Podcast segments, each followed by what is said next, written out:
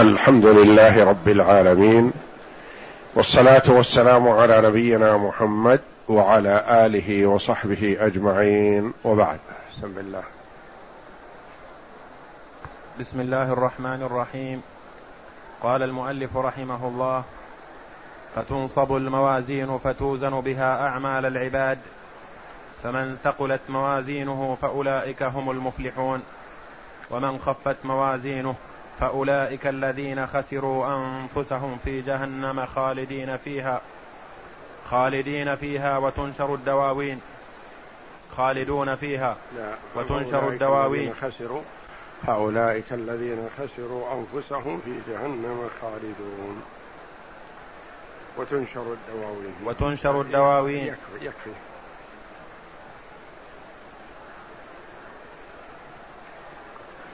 قول المؤلف شيخ الإسلام ابن تيمية رحمه الله في العقيدة الواسطية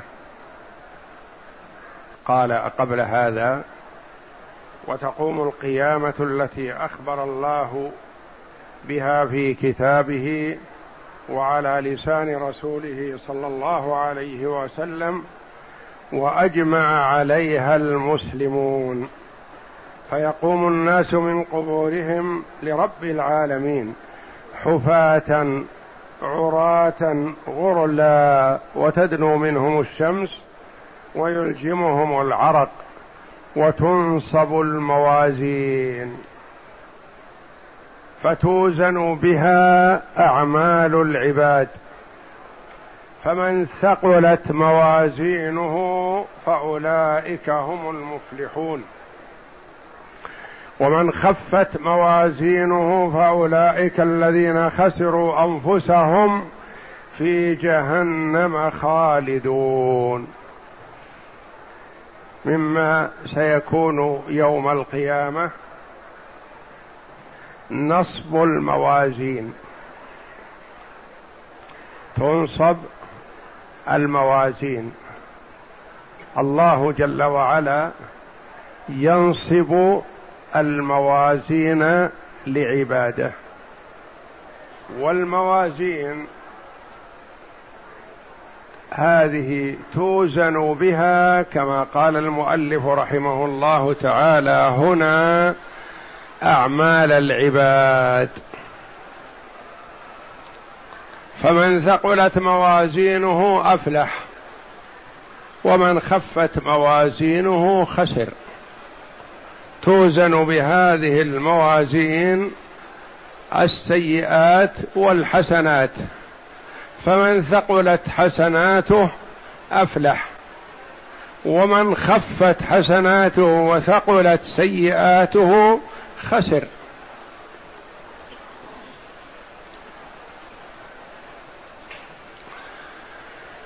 والموازين جاءت مجموعة في بعض الآيات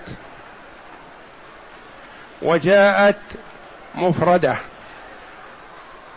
ميزان.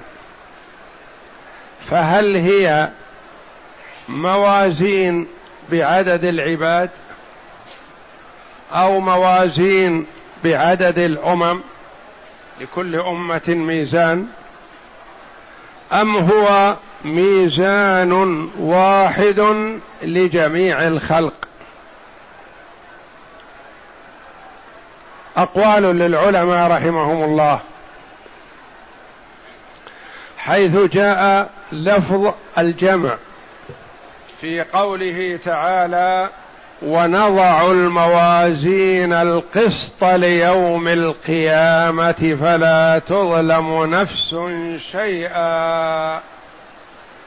وقال تعالى والوزن يومئذ الحق فمن ثقلت موازينه فأولئك هم المفلحون. ومن خفت موازينه فأولئك الذين خسروا أنفسهم في جهنم خالدون. فجاء في هذين في هاتين الآيتين وفي غيرها من الآيات جمع الموازين. وجاء في الحديث الصحيح إفراد الميزان في قوله صلى الله عليه وسلم كلمتان خفيفتان على اللسان ثقيلتان في الميزان حبيبتان إلى الرحمن سبحان الله وبحمده سبحان الله العظيم. والشاهد عندنا قوله صلى الله عليه وسلم ثقيلتان في الميزان ميزان مفرد. لذا قال بعض العلماء إنها إنه ميزان واحد لجميع الأمم وكل واحد توزن فيه أعماله. وقيل إنها موازين جمع بعد ويجيب هؤلاء الذين يقولون هو ميزان واحد عن جمعه في الآيات بأنه باعتبار الموزونات أو باعتبار عظمه. وقال آخرون هي موازين. للأمم لكل أمة ميزان وقيل موازين للأفراد لكل فرد ميزان. والله أعلم بما هو عليه. ولا يضير الاختلاف في هذا لأنه لا يؤثر على عقيدة المسلم. فورد الجمع في آيات وورد الإفراد في أحاديث صحيحة. ثم الوزن على ماذا يكون؟ لا شك أن الوزن حاصل وهذا لا إشكال فيه ووارد في القرآن. لكن هل الوزن للأعمال؟ أو الوزن لصحائف الأعمال أو الوزن للأشخاص أنفسهم. أقوال للعلماء رحمهم الله. فالذين قالوا الوزن للأعمال يقال لهم الأعمال مثلا صيام كيف يوزن؟ صلاة. كيف توزن؟ يقولون نعم. يجعل الله جل وعلا الأعراض ذوات وأجرام. يجعل الصيام من الأجرام جرم. ويجعل الصلاة كذلك. ويجعل الصدقة كذلك وهكذا. فالوزن للأعمال يحولها الله جل وعلا إلى أجرام توضع في الميزان. كما جاء في الحديث إذا تصدق المرء بصدقة من كسب طيب ولا يقبل الله إلا طيبا فإن الله يتقبلها بيمينه ويربيها لصاحبها كما يربي أحدكم فلوة حتى تكون كالجبل العظيم. ومن صلى على الجنازة فله قيراط من الأجر. ومن شيعها حتى يفرغ من دفنها فله قيراطان. والقيراطان كالجبلين العظيمين. فالله جل وعلا يحول هذه الأعمال إلى ذوات وأجسام فتوزن في الميزان.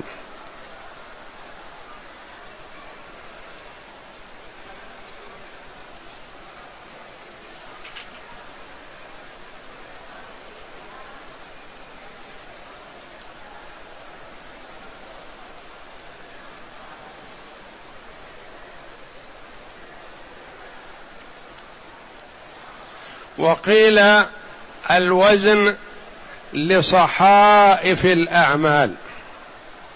توزن الصحائف ويكون ثقل الصحيفة بحسب ما سجل فيها من العمل. وهذا جاء في حديث صاحب البطاقة الذي ينشر له يوم القيامة تسعة وتسعون سجلا كل سجل منها مد البصر. فيقال لها أتنكر منها شيء؟ فيقول لا يا ربي. فيقال له ألك عندنا شيء؟ فيقول لا. فيقال له بلى عندنا لك حسنة. فتحضر له بطاقة مكتوب فيها شهادة لا إله إلا الله وأن محمدا رسول الله. فينصب لها الميزان. فيقول يا ربي وماذا تعمل هذه البطاقة مع هذه السجلات؟ فيقال له إنك لا تظلم. فتوضع البطاقة في كفة والسجلات في كفة فتطيش السجلات وتثقل البطاقة. لأنه لا يعدلها شيء. شهادة أن لا إله إلا الله وأن محمدا رسول الله. فهذا الحديث دل على أن الوزن يكون للبطاقات والسجلات التي كتبت بها الأعمال الصالحة. وورد وزن العبد نفسه.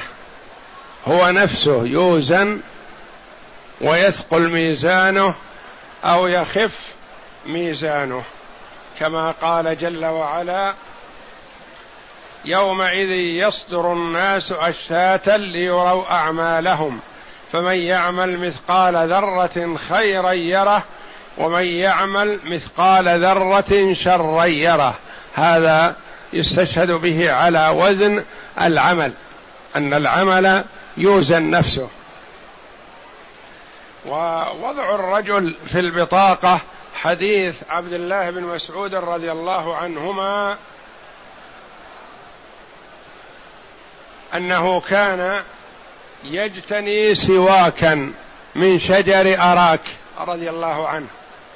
وكان رضي الله عنه دقيق الساقين. فجعلت الريح تحركه تحرك ساقيه خفيف فهو رضي الله عنه قصير وضعيف البدن. حتى إنه يقال أنه بطول الرجل الجالس طويل القامة. الرجل الجالس طويل القامة يكون بطول عبد الله بن مسعود وهو قائم رضي الله عنه وأرضاه. فجعلت الريح تحرك ساقيه ويتعجب الصحابة رضي الله عنهم لما رأوه وتعجبوا فقال لهم النبي صلى الله عليه وسلم بعدما عرف عرف تعجبهم مما تضحكون يريد أن يخبرهم عليه الصلاة والسلام. قالوا من دقة ساقيه. دقيقتان. قال والذي نفسي بيده لهما في الميزان أثقل من أحد. حلف الرسول عليه الصلاة والسلام وهو الصادق المصدوق. لو لم يحلف فأخباره كلها صدق عليه الصلاة والسلام. فوقال والذي نفسي بيده من هو؟ الله جل وعلا. لهما أي ساقاه. أثقل لهما في الميزان أثقل من أحد. جبل أحد معروف. الجبل الذي في شمالي المدينة. جبل عظيم.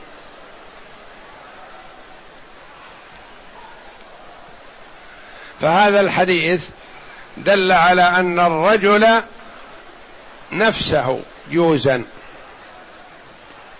ولا منافاة. قد توزن. الأعمال وتوزن الدواوين المسجل فيها الأعمال الصالحة وقد توزن يوزن البدن وقد يكون لبعض الناس الوزن كذا ولبعض الناس الوزن كذا. كما أخبر النبي صلى الله عليه وسلم عن عبد الله بن مسعود أنه يوضع في الميزان وساقاه أثقل من أحد.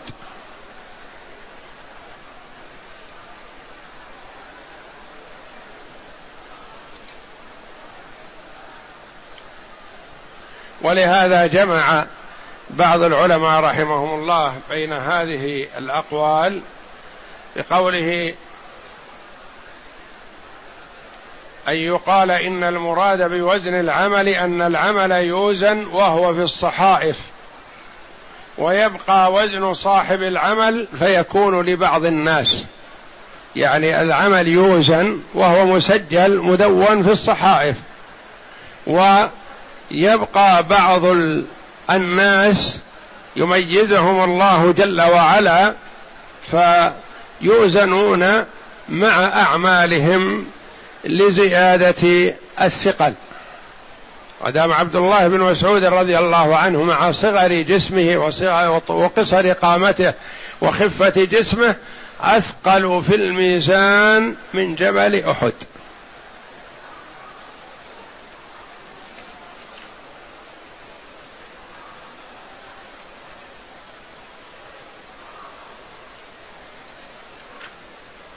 فالواجب علينا الإيمان بالموازين وأن الأعمال توزن ويحصل الوزن فمن ثقلت موازينه أفلح ومن خفت موازينه خسر.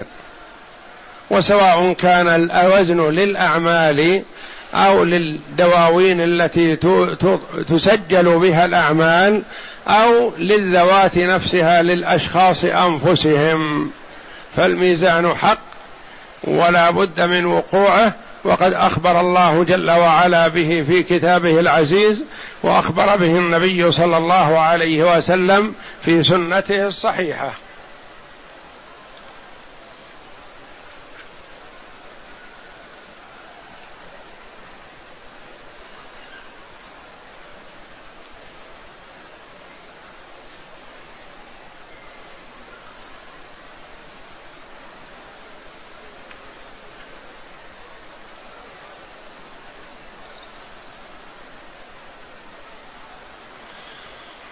والوزن أهوى للمؤمنين والكفار أم للمؤمنين فقط دون الكفار؟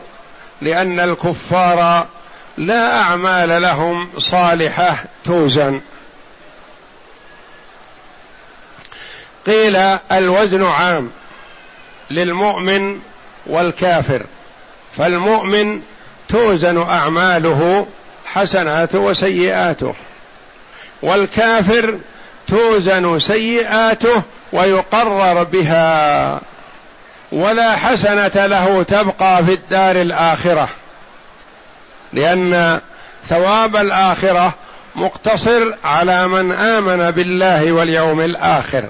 أما من لم يؤمن فلا ثواب له في الدار الآخرة اطلاقا وإنما يجازى على أعماله الصالحة التي تصدر منه في الدنيا يجازى عليها في الدنيا. يعطيه الله جل وعلا ثواب عمله بالصحة والعافية والمال والولد والجاه وغير ذلك من ثواب الدنيا. يعجلها الله جل وعلا له لأن الله لا يضيع أجر من عمل صالحا. والكافر قد يصدر منه عمل صالح ينفع المؤمنين. عمل يتعدى أما العمل القاصر عليه فهذا لا فائدة فيه لأنه لو صلى أو صام بدون إيمان لا ينفعه.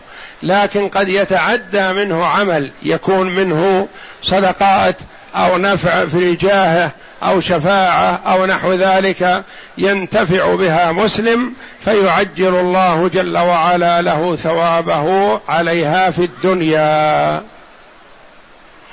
وقيل قد يثاب على العمل الصالح الذي يعمله في الدنيا المتعدي نفعه ويبقى عليه عقاب الكفر لا ينقص لأنه يختلف كافران كافر مؤذي ومتسلط على عباد الله وكافر في نفسه لكن لا يؤذي أحد. لا شك أن عذابهما في الدار الآخرة غير مستوي. فمن هو متسلط على عباد الله يسلط الله عليه العذاب أكثر. ومن كان في الكفر فقط فله عذاب كفره. والقول الثاني لبعض العلماء رحمهم الله أن الوزن خاص بالمؤمنين دون الكفار فالكفار لا توزن لهم لا توزن أعمالهم وإنما يقررون بها ويعترفون بها ثم يعذبون عليها في النار.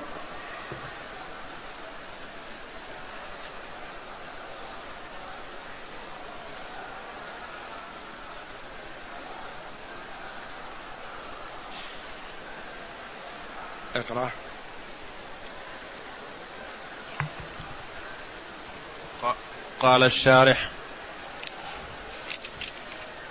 وهناك تنصب الموازين فتوزن بها أعمال العباد وهي موازين حقيقية كل ميزان منها له لسان لسان وكفتان.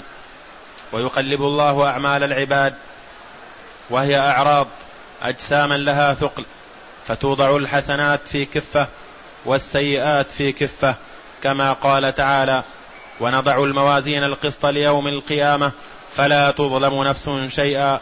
وإن كان مثقال حبة من خردل أتينا بها وكفى بنا حاسبين.